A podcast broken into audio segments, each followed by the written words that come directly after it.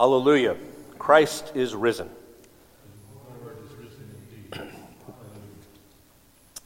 Past years, I confess, I've been so anxious about not forgetting to leave out the Alleluias during Lent that being able to say them again was as much mental relief as worship.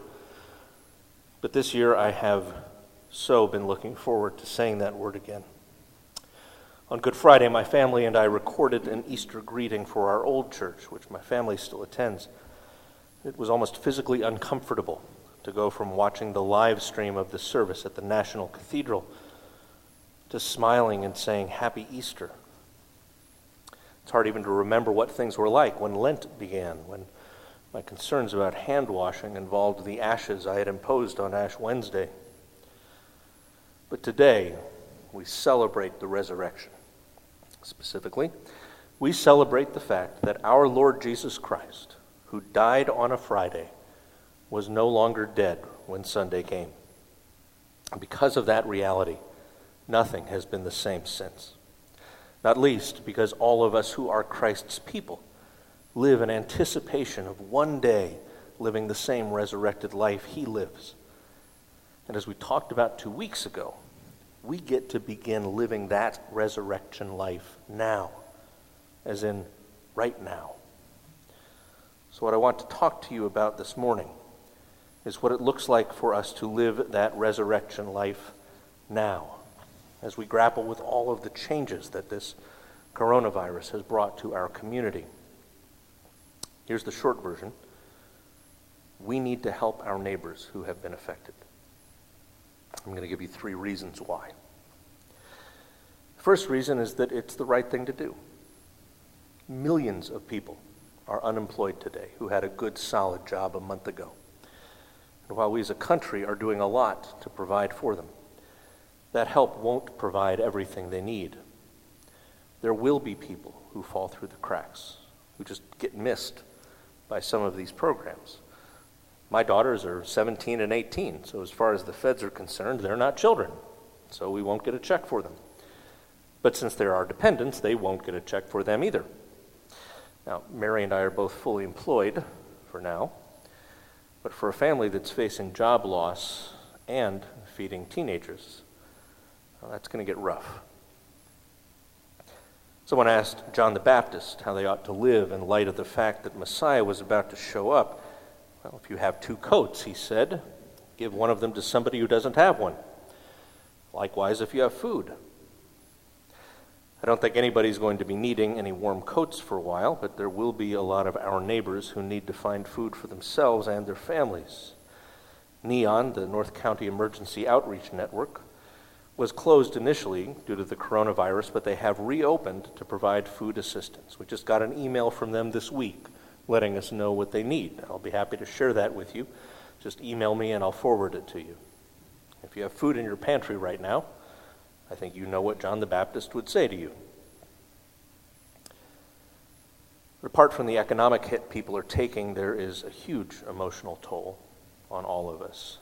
Anxiety is through the roof all over, and especially for people like supermarket employees. There's still around a lot of people all day. Medical professionals and first responders are taking all the precautions they can They've had to resign themselves to the fact that their risk of contracting this disease is extremely high, as is then the risk of passing it along to their loved ones. When you're feeling anxious, it means a lot to know that people care about you. So tell them and thank the people who are still working. Lonely people are all that much lonelier now that they can't go to the coffee shop, the senior center, the ball game, the bar, the church. Even people who aren't particularly lonely are feeling the isolation. All of us know people who are living alone or who have limited mobility. So pick up the phone and call them. Ask them if there's anything they need, anything you can pick up for them when you go to Giant. Hopefully, not the virus from a shopping cart. But you know this. I know this. I mean, everybody knows this, right? So it's the right thing to do isn't a particularly Christian reason, and that is what we come here for. After all, I'm here to deliver good news, not good advice. The fact is, too, that we know that knowing something is the right thing to do isn't enough to make sure we do it. How many of us are still keeping those resolutions we made at New Year's? Heck, how many of our Lenten disciplines survived Corona tide? Confession. Mine didn't. Now, we're going to need something more than just knowing it's the right thing to do. So, let me give you a second reason, one that comes from the story of that disciple whom Jesus loved, the one who got to the tomb first. Some scholars believe this disciple was the same one who wrote the gospel. So the author is subtly but definitely pointing out to his audience, some of whom would have known both of them, that he could run faster than Peter. John tells us that when he got to the tomb, he saw that it was empty and believed. This whole seeing and believing motif shows up time and time again in John's gospel. You may be thinking right now of the story of Jesus and Thomas, where Thomas says he won't believe that Jesus is back from the dead unless he can verify it personally. You see and you believe, Jesus says to Thomas. How much more blessed is the one who see, does not see and yet believes. But that's next Sunday's gospel reading. We'll leave it till then. Seeing and believing is in John's gospel, and it's in his first epistle as well. He starts off that letter by saying, that which was from the beginning, which we've heard, which we've seen with our eyes, which we've looked at and our hands have touched, this we proclaim concerning the word of life. The life appeared. We've seen it. We testify to it. And we proclaim to you the eternal life which was with the Father and has appeared to us. We proclaim to you what we have seen and heard, so that you also may have fellowship with us. And our fellowship is with the Father and with his Son, Jesus Christ. So for John, seeing is believing, or at least it was for him and for the community of people sending this letter.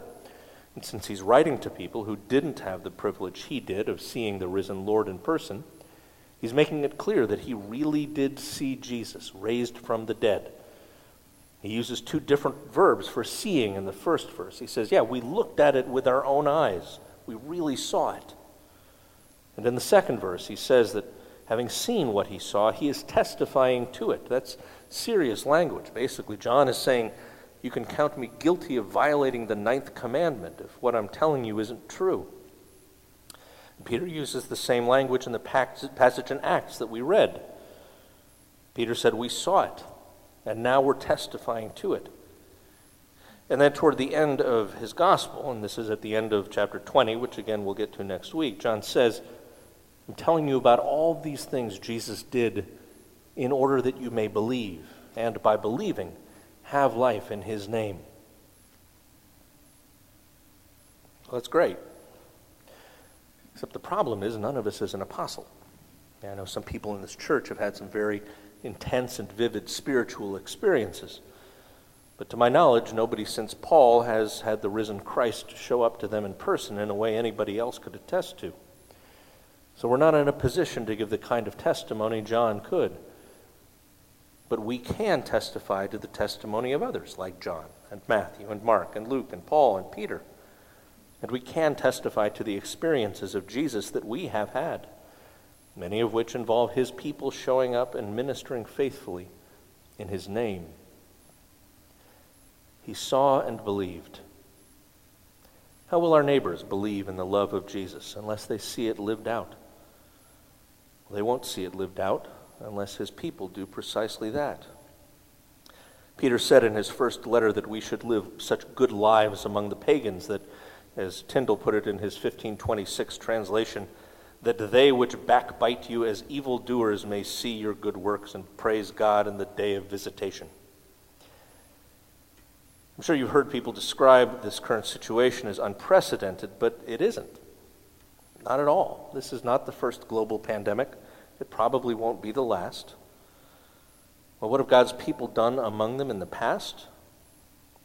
The early church earned a reputation as people who cared for plague victims while everyone else was leaving town to get away from the contagion. In fact, the pagan Roman Emperor Julian, back in the 60s, that's the 360s, started up benevolent works so that Christians weren't the only ones caring for the needy.